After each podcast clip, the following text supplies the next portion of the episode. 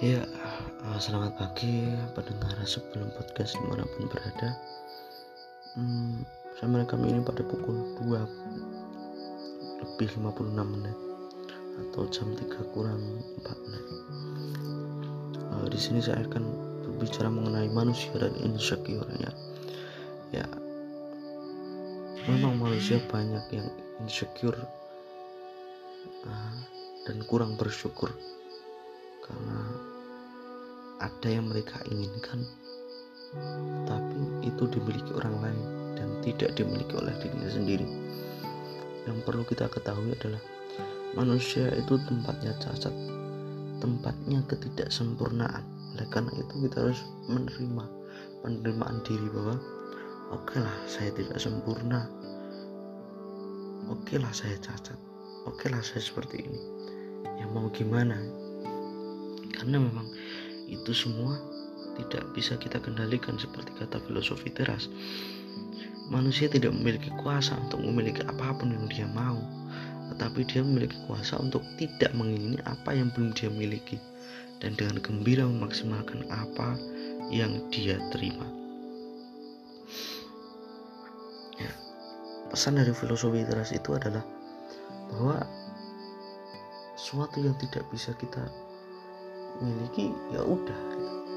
kita lebih fokus pada apa yang kita miliki hari ini untuk memaksimalkan apa yang kita punya ini misal kita cacat tidak bisa melihat. Ya oke okay lah kita menerima menerima ketika kita tidak bisa melihat. Dan kita memaksimalkan apa yang masih kita punya masih kita pegang. Memaksimalkan tangan kita pendengaran kita dan lain sebagainya. Sehingga banyak orang-orang yang uh, kurang beruntung menurut kita. Tetapi mereka mempunyai kelebihan di balik itu. Karena apa? Mereka bisa memaksimalkan apa yang mereka punya. Tidak berusaha memiliki apa yang memang tidak bisa dimiliki orang mereka. Yaitu penglihatan. Jadi itu tadi seperti pesan filosofi Teres yaitu fokus kepada apa yang kita punya kadang manusia itu yang membuat mereka merasa insecure adalah tolak ukur terhadap sesuatu. Tolak ukur yang salah mengakibatkan insecure atau merasa mereka itu tidak sempurna. Ya memang manusia nggak sempurna. Siapa sih manusia yang sempurna? Seorang profesor pertanian tidak mungkin bisa uh, tentang nuklir tentang hal-hal lain gitu. Ya keahliannya memang seperti itu. Ya jadi tolak ukur sesuatu itu yang harus kita ubah misal tolak ukur cantik. Ya jangan tolak ukur cantiknya orang Korea ketika kamu orang Indonesia. Supaya kita tidak berusaha untuk menjadi seperti mereka jika tidak kesampaian akhirnya kita insecure. Akhirnya kita tidak percaya diri. Kira kita terima kita lahir di Indonesia dengan keadaan seperti ini. Ya tolong ukur kita kita rubah. Mindset kita kita rubah. Mengenai standar kecantikan. Dari dulu kan standar kecantikan berbeda-beda. Ada yang gemuk dulu itu dianggap cantik.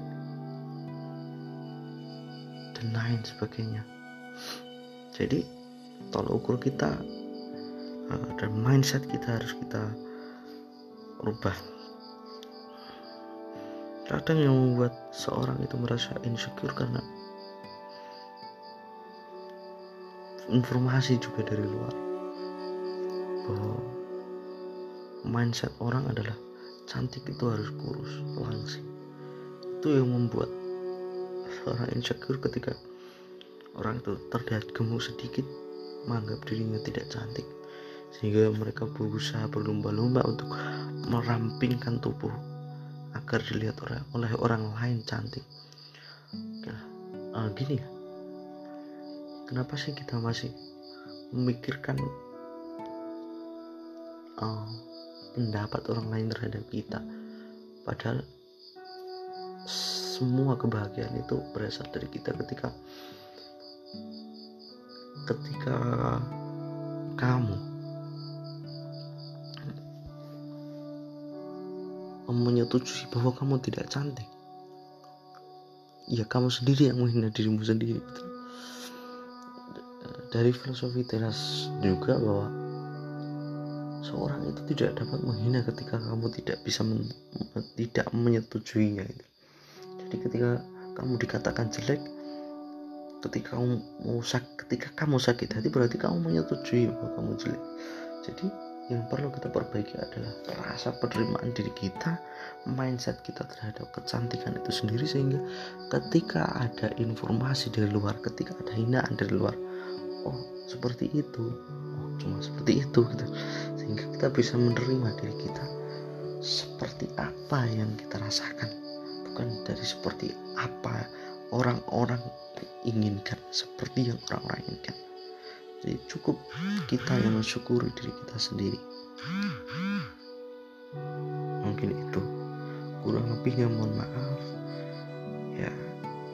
Terima kasih telah mendengarkan podcast ini.